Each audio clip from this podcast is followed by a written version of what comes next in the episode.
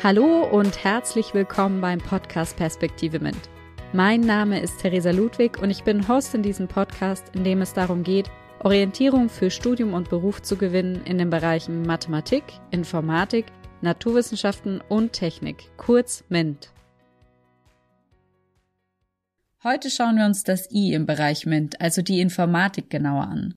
Viele haben eine konkrete Vorstellung, wie das Informatikstudium aussehen kann. Die Informatik ist ein komplexes Themenfeld, das innovativ ist und sicherlich die Zukunft der Menschheit mitbestimmen wird. Für andere besteht wiederum so viel Respekt oder gar Angst vor dem Unbekannten in der IT, dass sie denken, sie seien nicht in der Lage dazu, sie zu verstehen. Ich habe daher Tanja Albrecht als Interviewpartnerin eingeladen und sie erzählt uns, wie sie als Quereinsteigerin zur Informatik gefunden hat und welch unterschiedliche Bereiche es in der IT geben kann. Außerdem geht es in dieser Episode um Wissenschaftskommunikation, Förderung junger Frauen und ihren YouTube-Kanal Positive IT.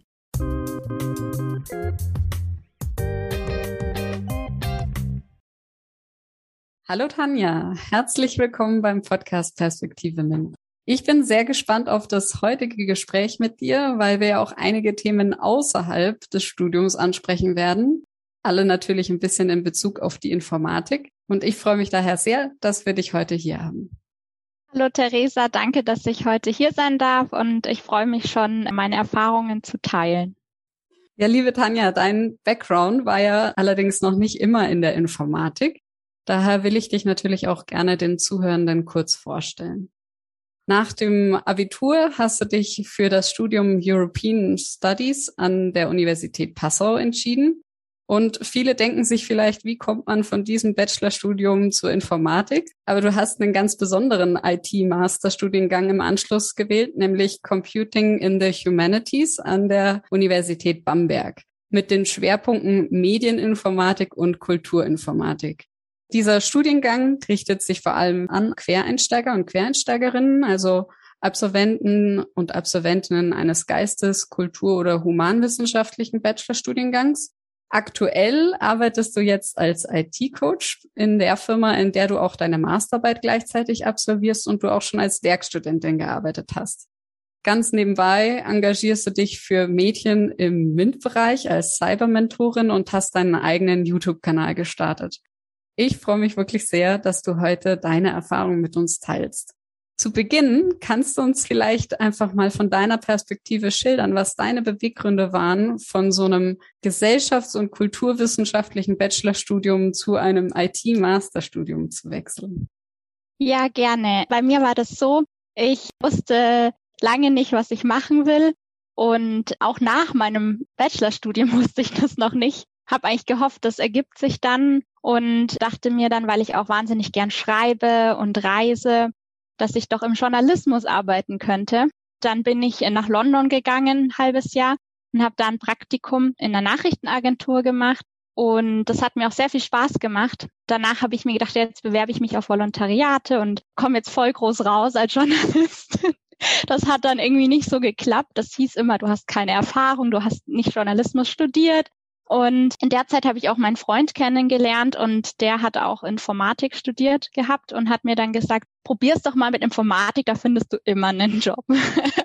also das war, muss ich ganz ehrlich sagen, einer der Gründe, warum ich dann noch einen Informatikmaster gemacht habe, weil ich einfach nicht wusste, wie ich sonst einen Job finden soll in einem kulturwissenschaftlichen Studiengang und war auch erst sehr skeptisch, weil ich nämlich so eine war, die gedacht hat, ich habe einfach nie Ahnung von Informatik gehabt und das passt nicht zu mir.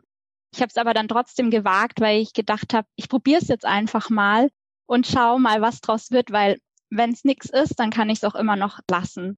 Genau, und so bin ich dann zu dem Masterstudiengang gekommen. Das heißt, du hattest wirklich gar keine Ahnung von Informatik, bevor du dieses Studium angefangen hast. Richtig.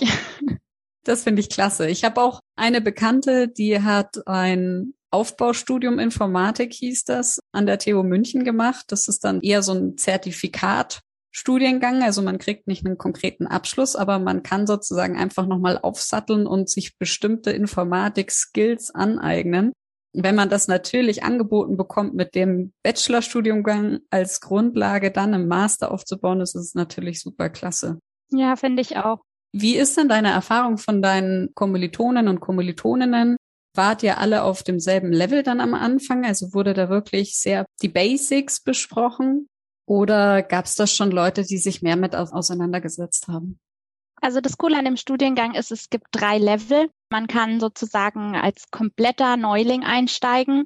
Man kann aber auch einsteigen mit äh, schon ein paar Kenntnissen, zum Beispiel wenn man im Bachelor schon ein Modul in Informatik gemacht hat. Oder man kann auch einsteigen, wenn man schon mehrere Module gemacht hat. Und danach richtet sich dann auch der Stundenplan. Dementsprechend hatten wir in meinem Studiengang auch unterschiedlichste Kenntnisse, was natürlich auch praktisch war, weil man sich dann gegenseitig auch unterstützen konnte.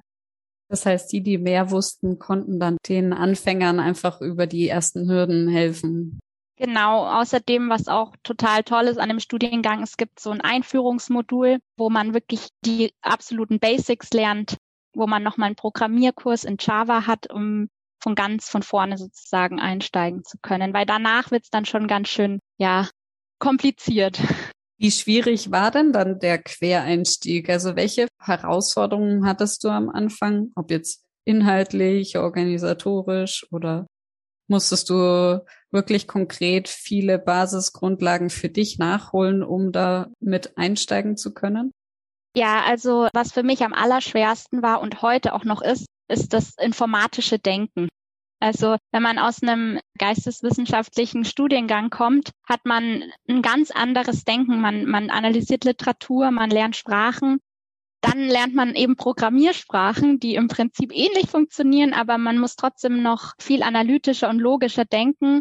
Und man muss manchmal auf andere Lösungen kommen, als man kommen würde, wenn man jetzt zum Beispiel davor Literaturwissenschaften studiert hat. Und ich glaube, das ist die größte Hürde, die uns auch immer eingetrichtert wurde, lernt dieses informatische Denken. Aber was bedeutet das eigentlich? Das weiß ich bis heute nicht so genau, ehrlich gesagt. Aber ja, ich habe auch selber dann zum Beispiel über Udemy oder so noch Programmierkurse gemacht, ganz viel YouTube-Videos geguckt, mich an Leute gewandt, die richtig gut im Programmieren waren, die mich dann unterstützt haben. Also alleine hätte ich das Studium wahrscheinlich nicht geschafft. Man unterstützt sich gegenseitig. Also das Wichtigste ist eigentlich, dass man nicht aufgibt, dass man immer weitermacht, auch wenn man die Prüfung das dritte Mal versemmelt hat. Irgendwann macht's Klick und dann denkt man sich, wow, ich habe die Aufgabe endlich mal gelöst. Und dann merkt man, ich kann vielleicht doch informatisch denken. Ist dann alles, was danach kommt, auch einfach einfacher? Baut sich das mit der Zeit auf oder ist es wirklich ein Kampf bis zum Schluss? Wie ist das bei dir? Du bist jetzt ja, glaube ich, in der Mitte deiner Masterarbeit. Hast du immer noch damit zu kämpfen oder gab es irgendwo so einen Punkt, wo du gesagt hast, ja, jetzt ist der Knoten geplatzt für mich?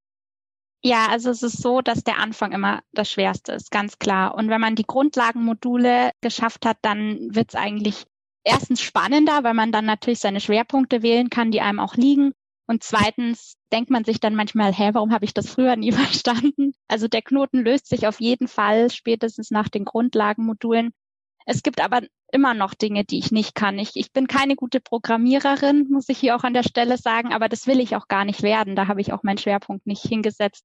Und das, was ich verstehen wollte, habe ich verstanden und da bin ich auch stolz drauf. Das heißt, zu den Eigenschaften für ein Informatikstudium gehört nicht unbedingt, dass man super Programmiererin sein muss, sondern eigentlich gehört dazu wahrscheinlich viel, viel mehr. Was für Eigenschaften würdest du denn sagen, muss man mitbringen? A, entweder um ganz normal Informatik zu studieren oder vor allem eben um so einen Quereinstieg zu machen?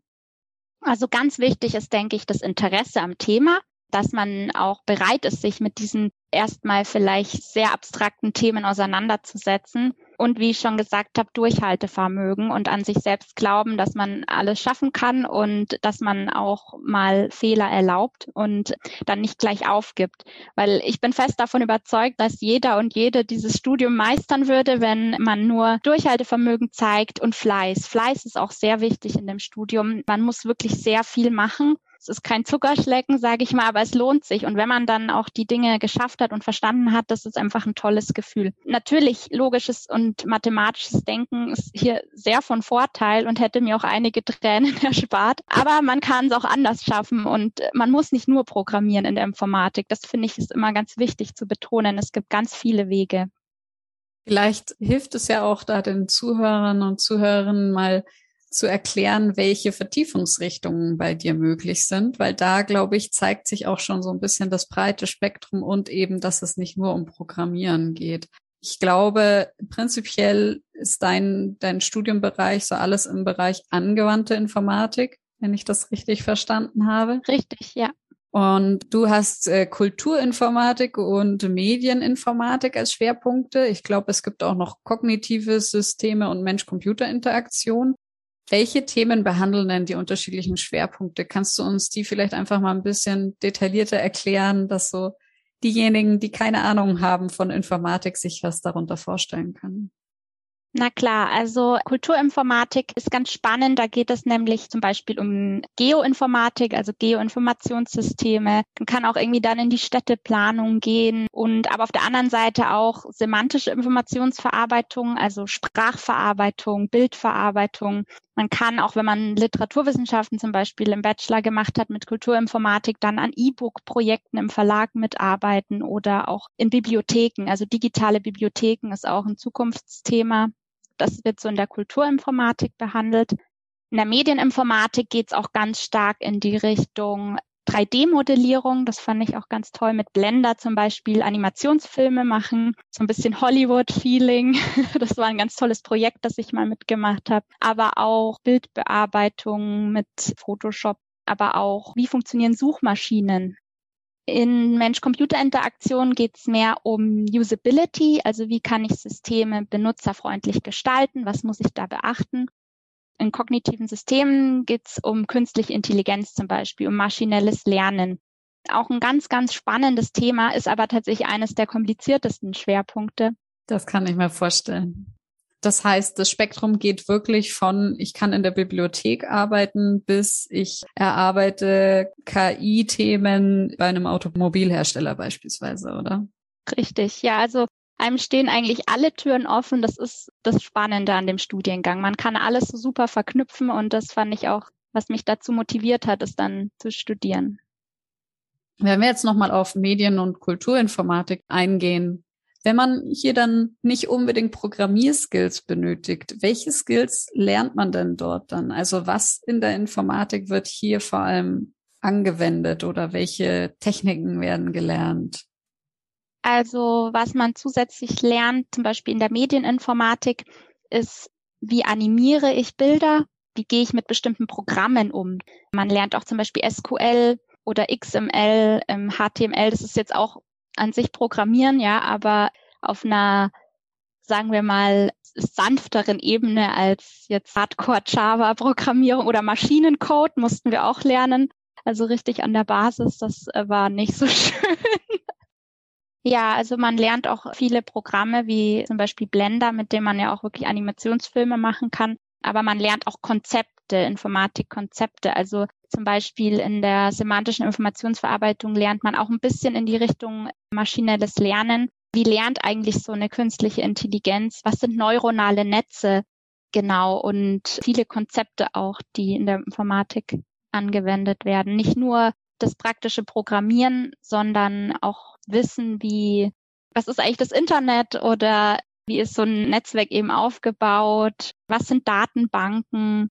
Gehe ich mit Datenbanken um, so mit SQL zum Beispiel, ähm, sind auch alles Dinge, die man gut im Arbeitsleben gebrauchen kann.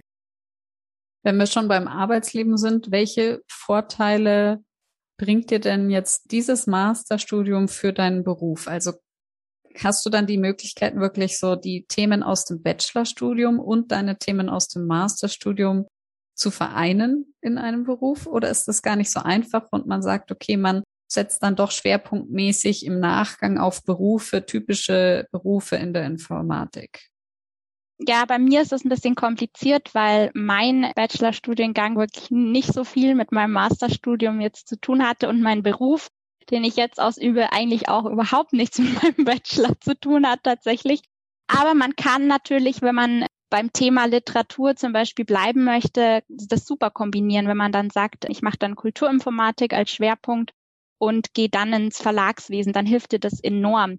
Weil das Gute an dem Studium ist eigentlich, du hast so einen Pluspunkt unter den Bewerbern und Bewerberinnen, weil beim Verlag bewerben sich bestimmt ganz viele, die Literaturwissenschaft studiert haben. Aber wenn du dann noch einen Master in IT dazu hast, dann stichst du halt heraus. Und ich habe das jetzt auch öfters mitbekommen, dass ich dann gefragt werde, boah, das ist ja ein krasser Lebenslauf, wie kommt's? Und du wirst einfach viel interessanter, wenn du zwei so scheinbar gegensätzliche Studiengänge absolviert hast. Und ich glaube, das ist eigentlich das Wichtigste äh, im Arbeitsmarkt, dass du dann sozusagen ja einen ganz besonderen Lebenslauf hinter dir hast und dadurch auch besser gesehen wirst.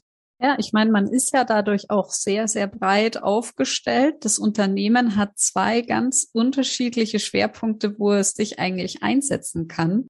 Vielleicht auch gerade interessant für Schnittstellenfunktionen. Definitiv. Und ich fungiere ja momentan auch als Schnittstelle zwischen der IT und den Mitarbeitenden außerhalb der IT. Und ich merke es immer wieder, dass oft Leute, die nur IT studiert haben, diese Schnittstelle nicht so ganz verstehen. Also die erklären dir die IT und du siehst förmlich in den Augen der Mitarbeitenden die Fragezeichen, wenn dann mit Fachbegriffen um sich geworfen wird. Und dadurch, dass ich aus einem anderen Bereich auch komme, habe ich beide Seiten auf dem Schirm und kann das auch total verstehen, wenn jemand das nicht sofort versteht. Und ich glaube, das ist das Wichtigste und was wir auch in Zukunft immer wieder brauchen werden. Vor allem jetzt durch steigende Digitalisierung brauchen wir Leute, die sich in beide Seiten hineinversetzen können. Und das ist auch gerade, womit das Studium eben wirbt und was dir auch echt hilft fürs Berufsleben.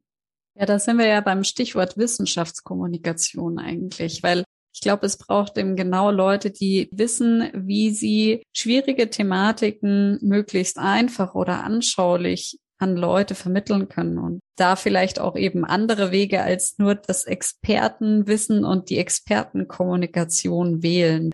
Ich denke, gerade in der IT gibt es viele, die sich schon gefragt haben, ja, warum funktioniert das nicht und wie kann ich das machen? Und ich selbst habe auch schon erfahren, dass ich dann mit einem ITler da saß und der in meinen Augen Chinesisch mit mir gesprochen hat. ja. Und ich glaube, wenn man da Leute hat, die entsprechend vermitteln können, auch ist das sehr, sehr hilfreich. Definitiv, ja. Das ist auch mein, mein Herzenswunsch, dass mich die Leute verstehen. ich glaube, den Herzenswunsch haben alle. Aber du hast schon recht, bei der IT, da, da denken viele, das ist eine große Bubble. Ja. Ein großes schwarzes Loch für viele, wo sie nicht wissen, was sie damit anfangen können und wie sie vor allem herangehen können an das Thema. Und gleichzeitig, deswegen habe ich vorher auch so detailliert nochmal nach diesen unterschiedlichen Richtungen gefragt, ist IT ja so komplex. Ja. Welche Anwendungsbereiche gibt es da alles? Ja? Also wenn du vielleicht mal so erzählen kannst, was allgemein Komplexität der IT für dich bedeutet und wie du vielleicht deine Angst überwunden hast, da dich mit zu beschäftigen. Wie ich meine Angst überwunden habe, eigentlich dadurch, dass ich gesehen habe, dass es auch Felder gibt, in denen ich gut bin und eben, dass es nicht nur Programmieren ist. Das war tatsächlich am Anfang so meine Angst und ich habe irgendwann so ein bisschen den Faden auch verloren, weil es mir dann zu viel Programmieren wurde und habe dann meinen Schwerpunkt halt dementsprechend da drumrum gebaut. Aber es gibt bestimmt ganz viele Leute, die super gerne und gut programmieren, tatsächlich auch als Quereinsteigerinnen. Das ist sehr interessant in dem Studium, dass ich glaube sogar 60 Prozent der Absolventen und Absolventinnen dann doch Softwareentwickler und Softwareentwicklerin werden. Das finde ich auch total klasse und bewundere ich, aber ich bin nicht so. Und wenn jemand das Studium beginnt und das merkt, dann ganz wichtig, du musst nicht dann der große Programmierer oder die große Programmiererin sein, sondern Komplexität der Informatik bedeutet für mich dann auch so ein bisschen, dass es einfach so viele Felder gibt, dass man manchmal gar nicht weiß, was es alles gibt. Also bei meinem Freund ist auch ein schönes Beispiel, war es auch so, dass er erst durch seinen Werkstudentenjob, der arbeitet in der IT-Compliance, also in die Richtung Wirtschaftsinformatik, die setzen so die Regeln äh, im Unternehmen in der IT und erst dadurch erst gesehen hat, was es da noch für Bereiche gibt, die er davor noch gar nie gekannt hatte. Und das ist, glaube ich, auch noch so ein Tipp, wenn man das studiert, dass man auf jeden Fall sich einen Werkstudentenjob sucht, wenn man da auch lernt, wie das in der richtigen Welt sozusagen zugeht und dass nicht nur Softwareentwickler und Softwareentwicklerinnen in Unternehmen in der IT sitzen, sondern dass es da auch noch ein weites Spektrum von anderen Bereichen gibt. Ich kann mir auch vorstellen, dass gerade dadurch das informatische Denken vielleicht sogar auch noch besser geschult wird, dadurch, dass man dann wirklich in der realen Arbeitswelt, an realen Beispielen, ja. an bestimmten Projekten seine eigene Herangehensweise vielleicht auch dadurch kennenlernt, ja, oder auch von Kollegen und Kolleginnen sieht. Inwiefern hat dir deine Werkstudententätigkeit und auch jetzt deine Masterarbeit, die du ja in Kooperation mit dem Unternehmen schreibst, geholfen, da wirklich auch dein informatisches Denken zu entwickeln und zu entdecken? Ich glaube, es hat in dem Sinne geholfen, dass ich gemerkt habe, dass jeder auch trotzdem sein eigenes informatisches Denken entwickelt und wie ich schon gesagt habe, jeder so seinen eigenen Schwerpunkt eben finden muss und dass für mich informatisches Denken eben nicht immer gleich ist, sondern dass es auch damit zu tun hat, die IT-Themen leicht verständlich rüberzubringen. Das ist jetzt zum Beispiel so meine Stärke oder mein Schwerpunkt, den ich mir jetzt gesetzt habe, mich in die, die nicht in der IT arbeiten, hineinzuversetzen und das herunterbrechen zu können, was ja auch mit einem informatischen Verständnis zu tun hat.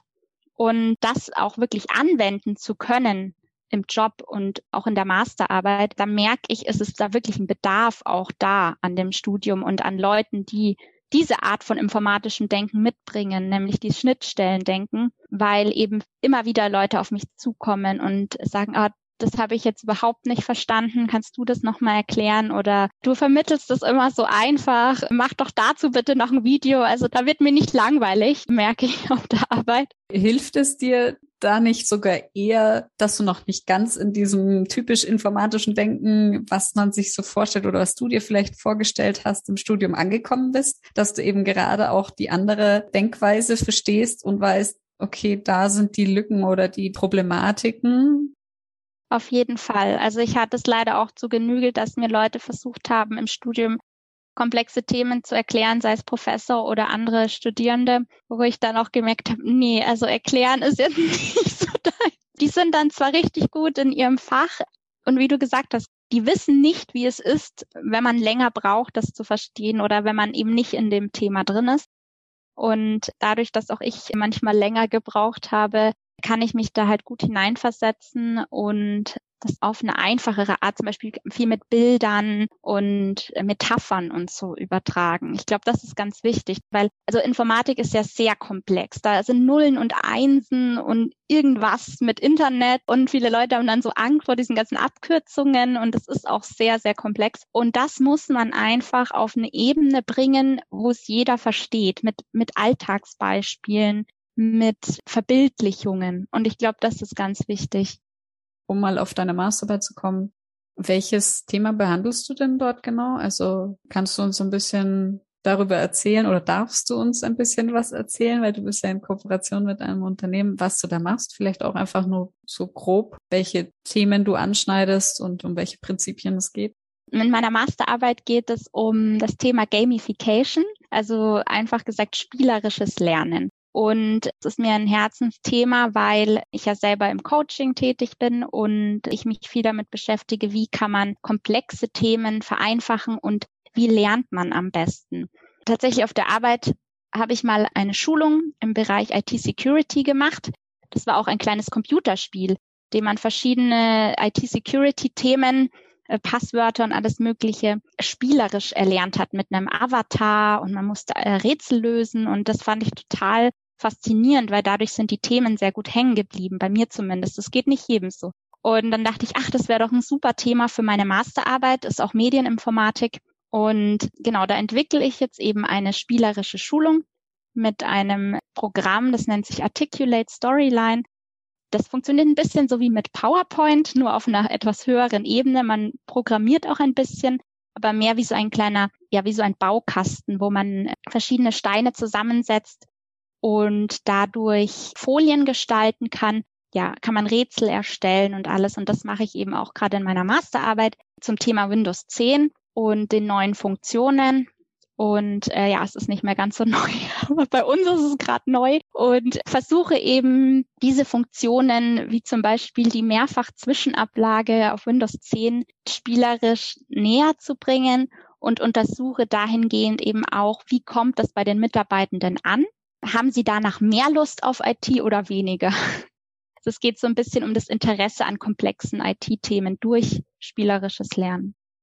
Kannst du denn dann schon sagen, gibt es so einen bestimmten Trend, was besonders gut ankommt, oder ist das einfach vom Lerntypus des Einzelnen abhängig? Das war so mein Gedankengang, weil es gibt ja ganz unterschiedliche Lerntypen, die, die beispielsweise gut visuell lernen oder die, die eher durch Hören oder unterschiedliche Anreize letztendlich die Themen behalten. Ja, ich glaube, diese Lerntypentheorie, die ist gar nicht mehr so aktuell tatsächlich.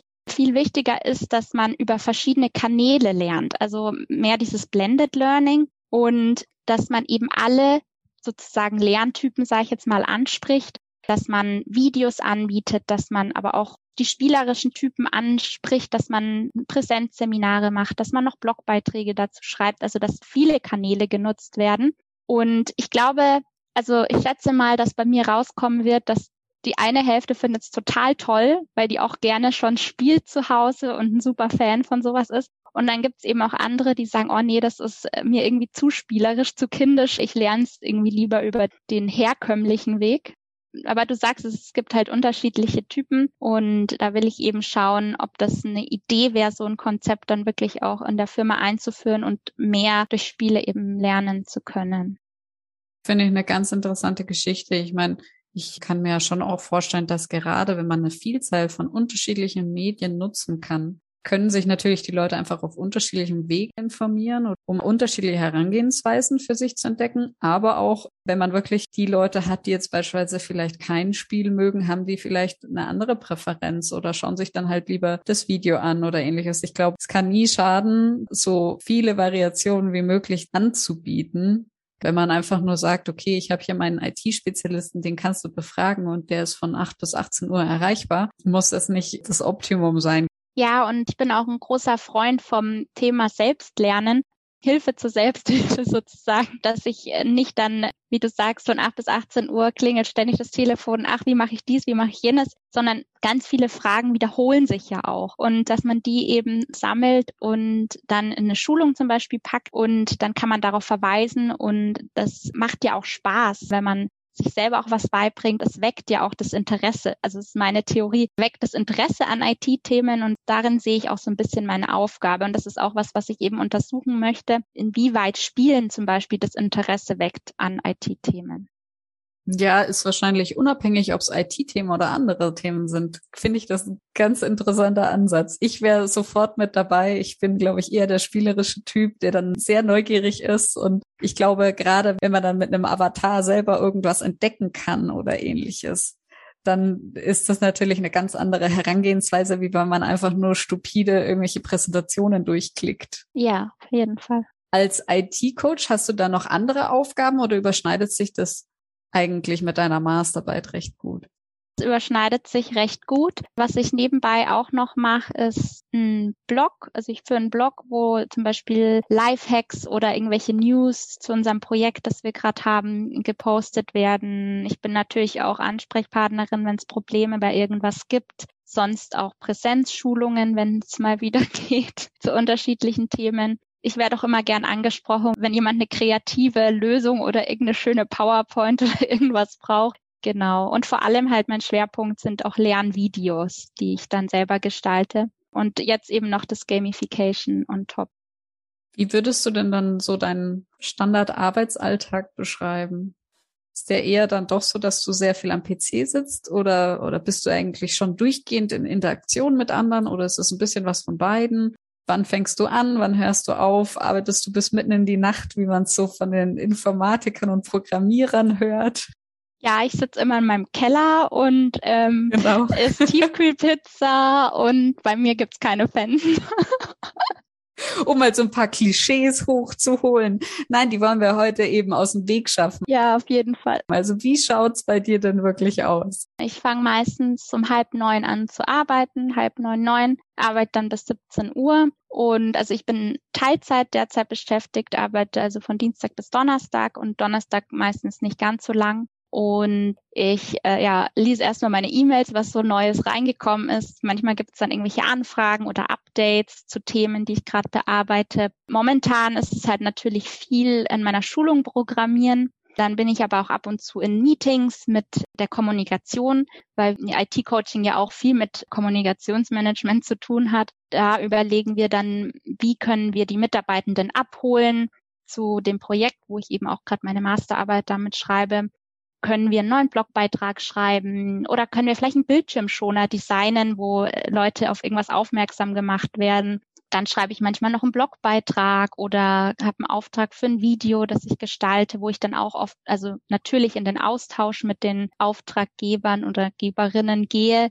Und dann frage ich natürlich an, was sind so eure Kernbotschaften, die ihr in dem Video vermittelt bekommen wollt? Weil ja, ich habe natürlich auch nicht alles Wissen dann in mir drin, sondern hole mir auch ganz, ganz viel Hilfe von anderen. Also es ist ganz, ganz viel Arbeit mit anderen zusammen. Und wir sammeln dann die Themen, die wichtig sind und ich verarbeite das dann meistens in verschiedenen Kanälen. Super. Das klingt auf jeden Fall nicht nach Kellerarbeit und nach ich bin einsam und alleine. Nein, auf keinen Fall.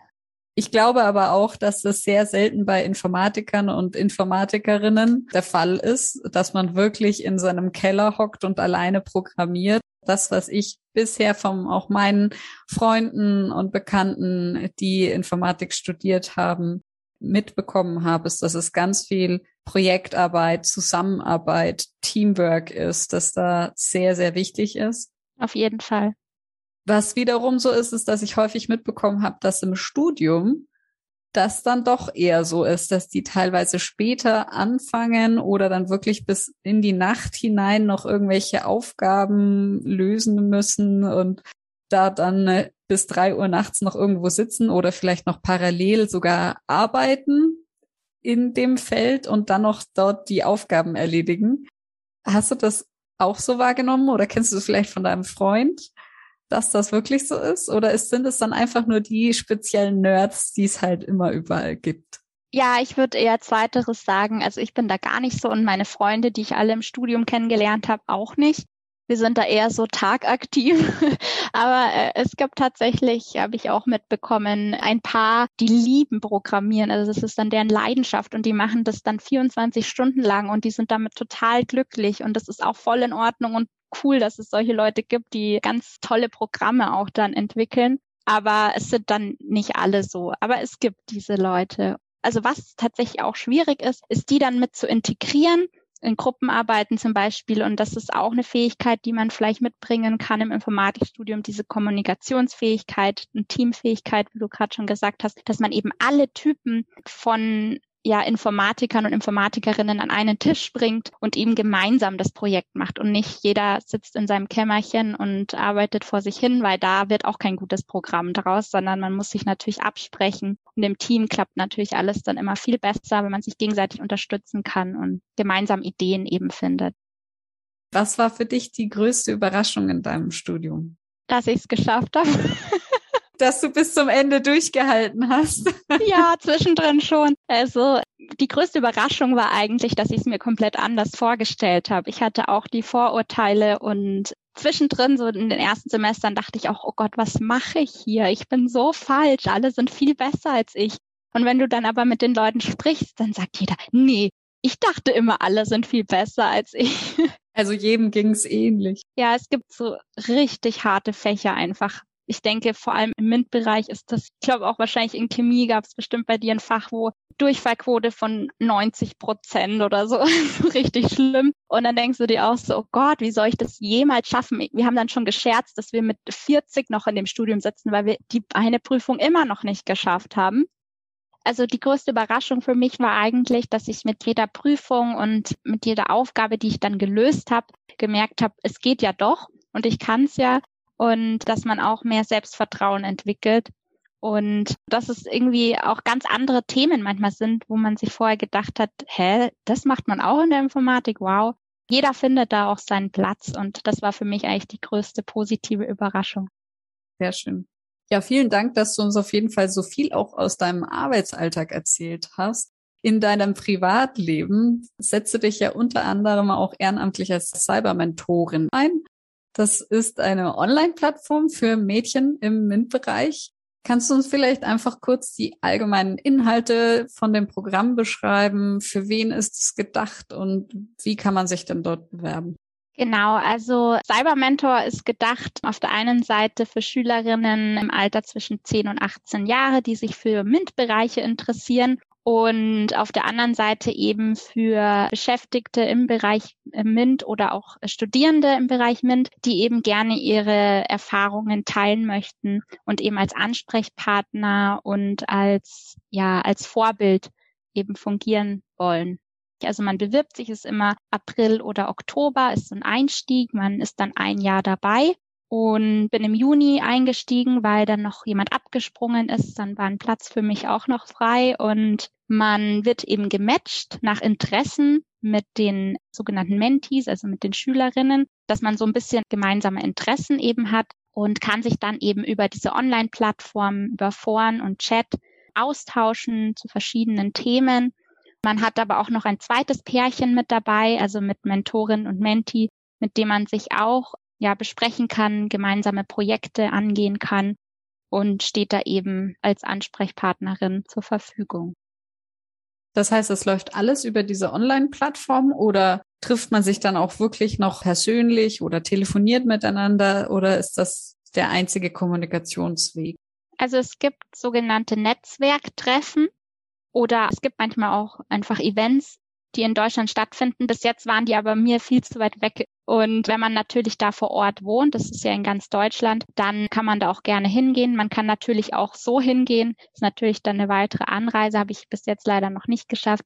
Aber es gibt auch die Möglichkeit, sich persönlich zu sehen und sonst eben über das Forum. Welche Fragen beschäftigen denn dann junge Schülerinnen besonders? auf jeden Fall, wie sie die Zukunft verändern können. Das ist ein großes Thema. Und vor allem auch die Digitalisierung vorantreiben und Frauen in der IT. Also einfach der Wunsch, dass mehr Frauen auch in die IT oder auch insgesamt in den MINT-Bereich gehen, habe ich jetzt so mitbekommen, waren so die Themen, die ich auch gefragt wurde. Und vor allem eben auch die, diese Zukunftsvision mit künstlicher Intelligenz ist voll spannend, höre ich oft. Und wie können wir damit die Zukunft verbessern? Mhm. Und wie bereitet man solche Themen dann am besten auf für die jungen Mädchen? Äh, das mache ich immer ganz spontan. Ich habe ja eine Schülerin, die ich betreue. Andere habe ich bis jetzt noch nicht kennengelernt. Aber die stellt mir dann Fragen und dann schaue ich, was ich vielleicht Webseiten oder Bücher oder Videos dazu finde, die ihr Wissen vertiefen können. Und darüber ist sie dann immer sehr dankbar und gibt mir dann Feedback. Das Buch zum Beispiel findet sie spannend oder das Video hat ihr gut gefallen und dann stellt sie oft auch Nachfragen und ich versuche mich dann halt zu informieren. Ich weiß dann auch nicht alles, aber gebe ihr dann Tipps, wo sie zum Beispiel auch mehr darüber erfahren kann. Wie sehr geht dann der Austausch auch wirklich, dass du über deine eigenen Erfahrungen redest? Ja, also sie fragt auch zum Beispiel, was so spannend an meinem Beruf ist oder an welchen Projekten ich mitarbeite da ist sie dann sehr interessiert. Also ich erzähle ihr dann schon auch, wie mein Arbeitsalltag läuft, aber auch, was es für andere Möglichkeiten gäbe. Bearbeitet ihr dann auch Projekte gemeinsam? Ja, genau. Und zwar äh, haben wir jetzt uns überlegt, ein gemeinsames Video zu erstellen, ein Animationsvideo zum Thema Frauen in der IT, weil das hat sie sich gewünscht, einfach mal zu sehen, wie hat sich das historisch eigentlich entwickelt und welche bedeutenden Persönlichkeiten in der IT waren denn weiblich weil man das oft vergisst. Das finde ich sehr, sehr wertvoll, ehrlich gesagt, weil ich glaube, dass es sehr, sehr viele Frauen eigentlich gibt, die aber irgendwie nicht ganz so bekannt sind. Also es gibt so ein paar Frauen im MINT-Bereich, wie jetzt Marie Curie oder sowas, die sehr, sehr stark in, in den Köpfen der Menschen sind. Aber es gibt da ja doch so viel mehr. Kannst du uns vielleicht ein oder zwei Frauen vorstellen? Also eine sehr bedeutende Informatikerin war ja Ada Lovelace, die auch eine Programmiersprache entwickelt hat, die nach ihr benannt wurde. Sie gilt vor allem als erste Programmiererin der Welt, 1800 sogar schon. Und ein ganz toller Film, den ich auch hier empfehle, ist Hidden Figures. Da geht es eben auch um Mathematikerinnen und Informatikerinnen bei der NASA. Unbedingt anschauen. Den kann ich auch empfehlen. Der ist toll, der Film. Ja euer gemeinsames Projekt, also die Frauen in der IT, dieses Video, das ihr erstellen wollt, wahrscheinlich ist das für deinen YouTube-Kanal gedacht, denke ich mal, oder? Ja, richtig. Das ist jetzt eine ganz gute Überleitung, vielleicht um einfach mal den Zuhörenden zu erklären, was die Inhalte deines Kanals sind.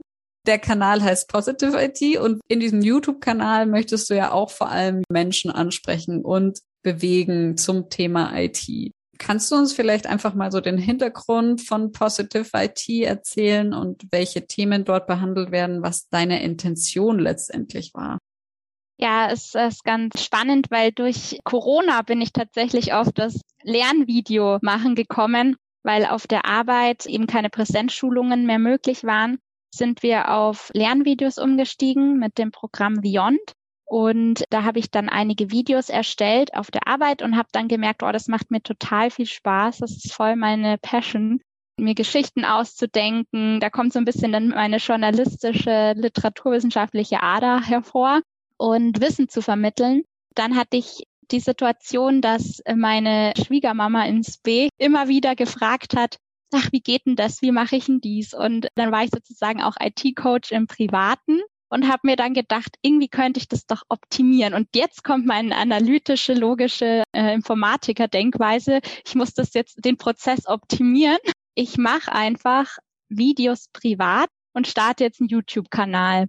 Und dann habe ich mir auch eine Beyond-Lizenz privat geholt und habe eben meinen Kanal Positive IT gestartet für zum einen auch junge Menschen, um sie für IT zu begeistern, aber auch für Menschen aller Altersgruppen, um zu zeigen, dass IT eben nicht ein böses, großes Monster ist, sondern dass es nur darauf ankommt, wie man die Themen vermittelt.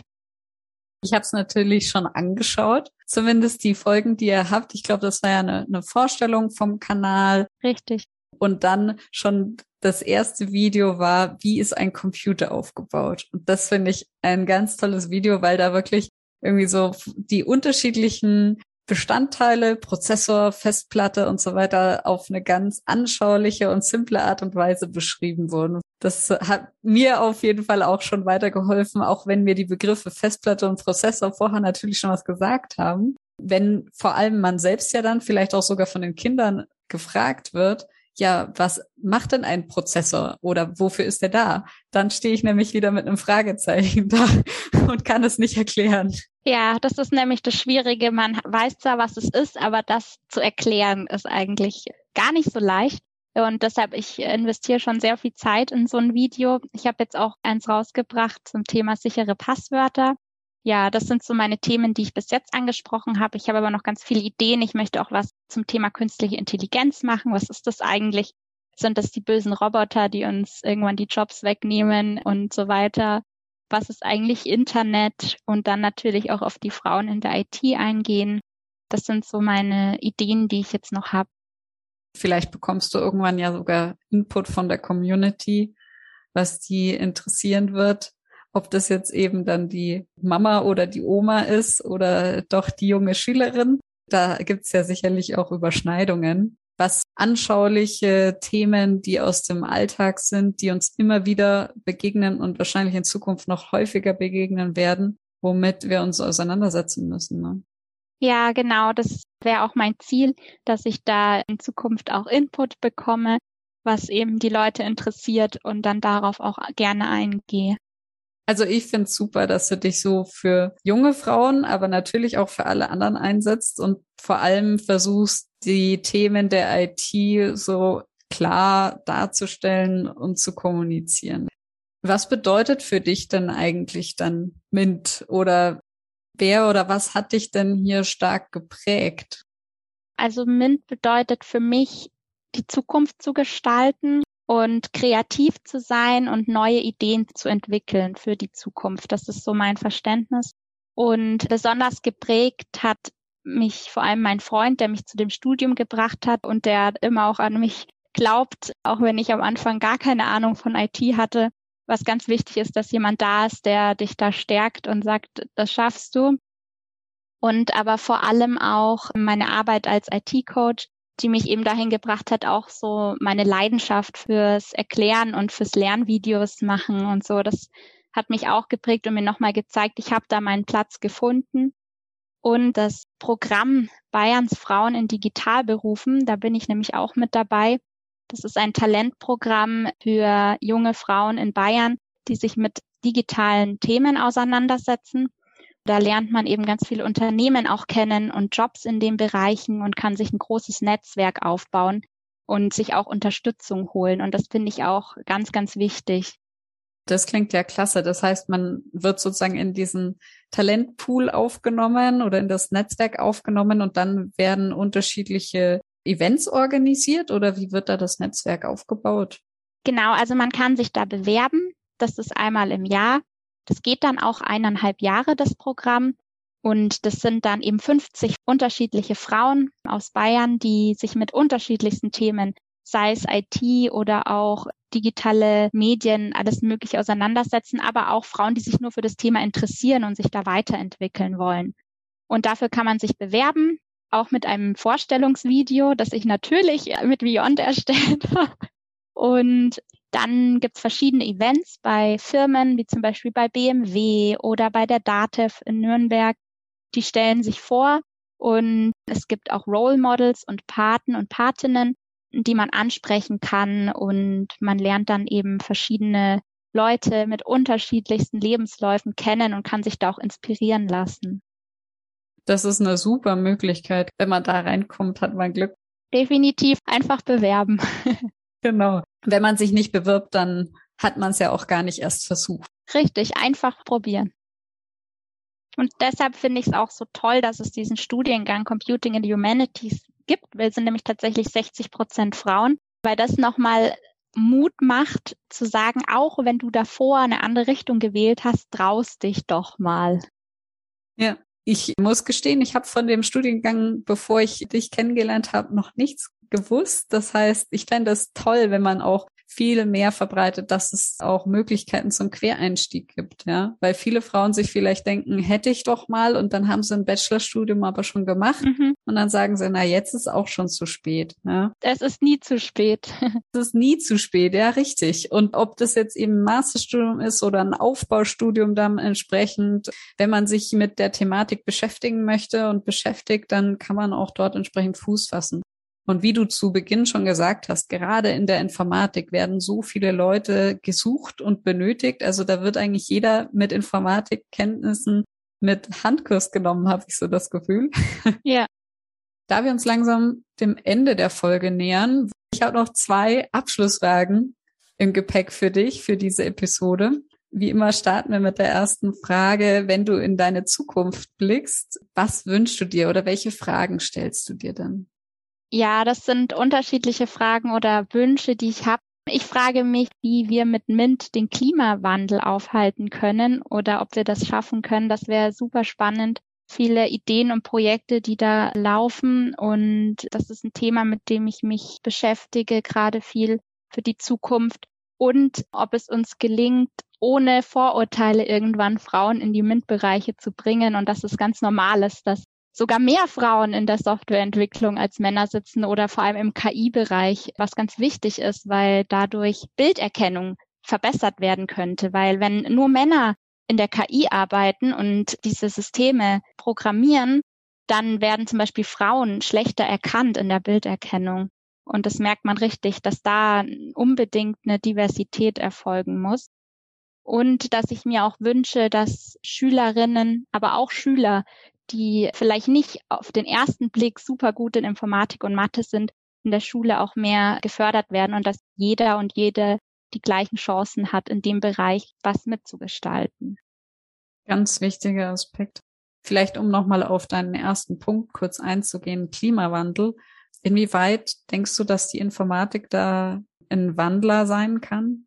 Ja, weil ich, ich habe mir gerade so überlegt, in der Chemie empfinde ich es so, dass die chemische Industrie ganz stark am Umdenken ist wegen dem Klimawandel. Es geht überall um CO2-Reduzierung, dass wir unsere Produktion eben CO2-neutral umstellen, dass wir Recycling fördern und so weiter. Ich habe mir gerade überlegt, in der IT, welche Themen kann man da denn dann vorantreiben? Also was bestimmt ein Punkt ist, ist eben Awareness schaffen durch verschiedene Apps zum Beispiel, die man programmieren kann, um zu schauen, wie ist eigentlich mein Fußabdruck oder so weiter und so fort, wo man einfach auch viel verändern kann. Das wäre jetzt so ein Punkt, der mir einfallen würde. Oder Systeme, die irgendwie Dinge unterstützen. Es gibt ja jetzt auch in Island, habe ich gelesen, so eine Maschine, die CO2 aus der Luft filtert da ist sicher auch ein IT-System dahinter. an sowas musste ich jetzt denken. Ja, klar, bei diversen Systemen, die entwickelt werden. Und gerade wenn es dann wieder in Richtung Digitalisierung geht, wenn man ein System für den Klimaschutz entwickelt oder vielleicht Daten für den Klimaschutz entsprechend sammelt und digitalisiert oder aufarbeitet oder wenn uns eine KI irgendwann erzählen kann, was wir tun müssen. Ja, mir ist tatsächlich jetzt gerade noch eine App eingefallen, die ich ganz toll finde. Die wurde von auch jungen Forschenden entwickelt. Das ist so eine Art Memory, wo man die Tiere in der Umgebung kennenlernt. Also, dass man nicht nur global, sondern auch lokal denkt, was gibt es eigentlich für außergewöhnliche Tiere hier bei uns und wie können wir die schützen? Es war ein Projekt beim Bayerischen Digitalgipfel, wo ich dabei war. Ich weiß jetzt auch gar nicht, ob die die App wirklich dann auch rausgebracht haben. Das war sozusagen ein Projekt, das so einen Preis gewonnen hat. Meine zweite Frage an dich zum Abschluss ist, was sind denn deine drei Tipps an junge Schüler und Schülerinnen beziehungsweise Studierende, die sich für das Thema Informatik interessieren?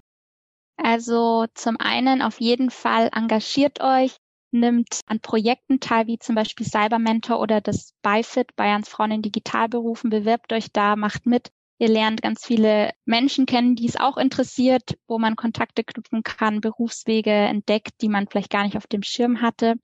Mein zweiter Tipp ist dann, denkt interdisziplinär. Also ja, Informatik ist nicht nur Programmieren, es ist für jeden was dabei. Das ist, denke ich, auch nochmal wichtig zu sehen. Und mein dritter Tipp wäre, glaubt an euch und eure Fähigkeiten. Das ist ganz wichtig, weil dann schafft man auch ein Informatikstudium. Vielen Dank, liebe Tanja. Herzlichen Dank, dass du uns heute so viele wunderbare neue Perspektiven auf die Informatik gegeben hast, dass es eben nicht nur Programmierung ist, dass auch informatisches Denken hilfreich sein kann, aber vielleicht nicht immer das Einzige, dass man auch von unterschiedlichen Wegen kommen kann, um in der Informatik zu erlanden, zu arbeiten. Und ich finde es ganz toll, dass du dich für junge Mädchen als Cybermentorin einsetzt und dass du auch uns Nicht-Informatikern über deinen YouTube-Kanal Positive IT auch ein bisschen Alltagsthemen erklärst und näher bringst. Ich wünsche dir auf jeden Fall daher ganz viel Erfolg dabei und hoffe, dass wir noch viel von dir hören werden oder sehen als Video oder als Spiel irgendwann, wer weiß. Und natürlich ganz viel Erfolg auf deinem eigenen Weg im Berufsleben. Dankeschön. Es war sehr spannend.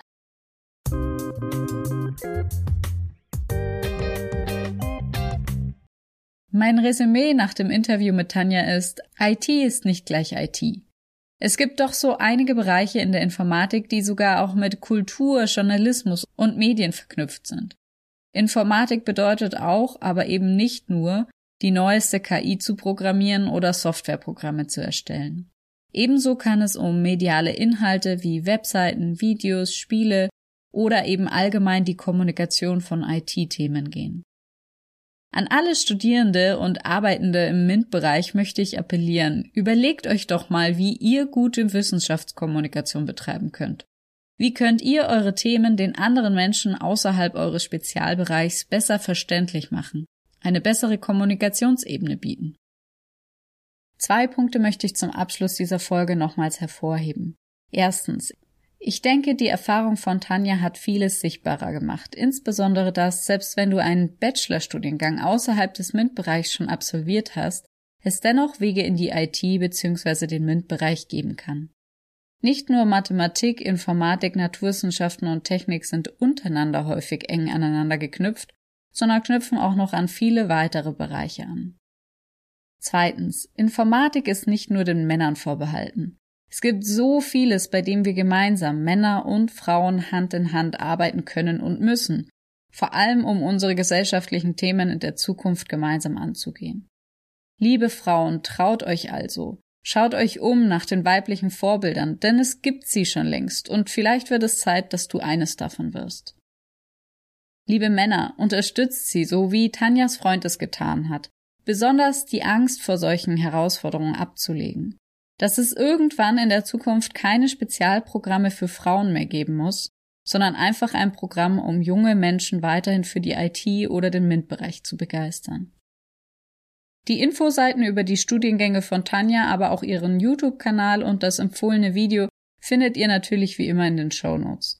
Gerne könnt ihr Tanja auch bei weiteren Fragen eine Nachricht über LinkedIn zukommen lassen oder für neue Videos ihren Kanal abonnieren. Vielleicht kennt ihr ja auch junge Frauen und Männer, die schon ein Bachelorstudium im Geistes-, Kultur- oder humanwissenschaftlichen Bereich absolviert haben und für die diese Episode neue Blickwinkel auf die Informatik werfen könnte. Dann leitet diese Podcast-Folge gerne weiter. Ansonsten bis zum nächsten Mal. Ich freue mich auf euch. Eure Theresa.